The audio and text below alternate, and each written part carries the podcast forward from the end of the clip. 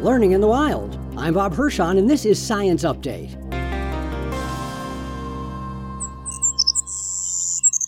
Despite our lack of feathers, we share the ability to learn our vocalizations with songbirds.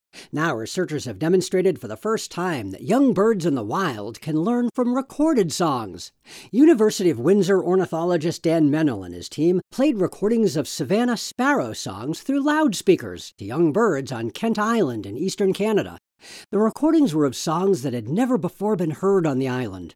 When they reached adulthood, a third of the songsters had learned the new songs. The first bird to open his beak produced a song that was a near perfect match to the sounds that we were playing through our loudspeakers. The researchers write in Current Biology that the birds learned best if they heard the songs as babies and again as young adults. I'm Bob Hirshon for AAAS, the Science Society.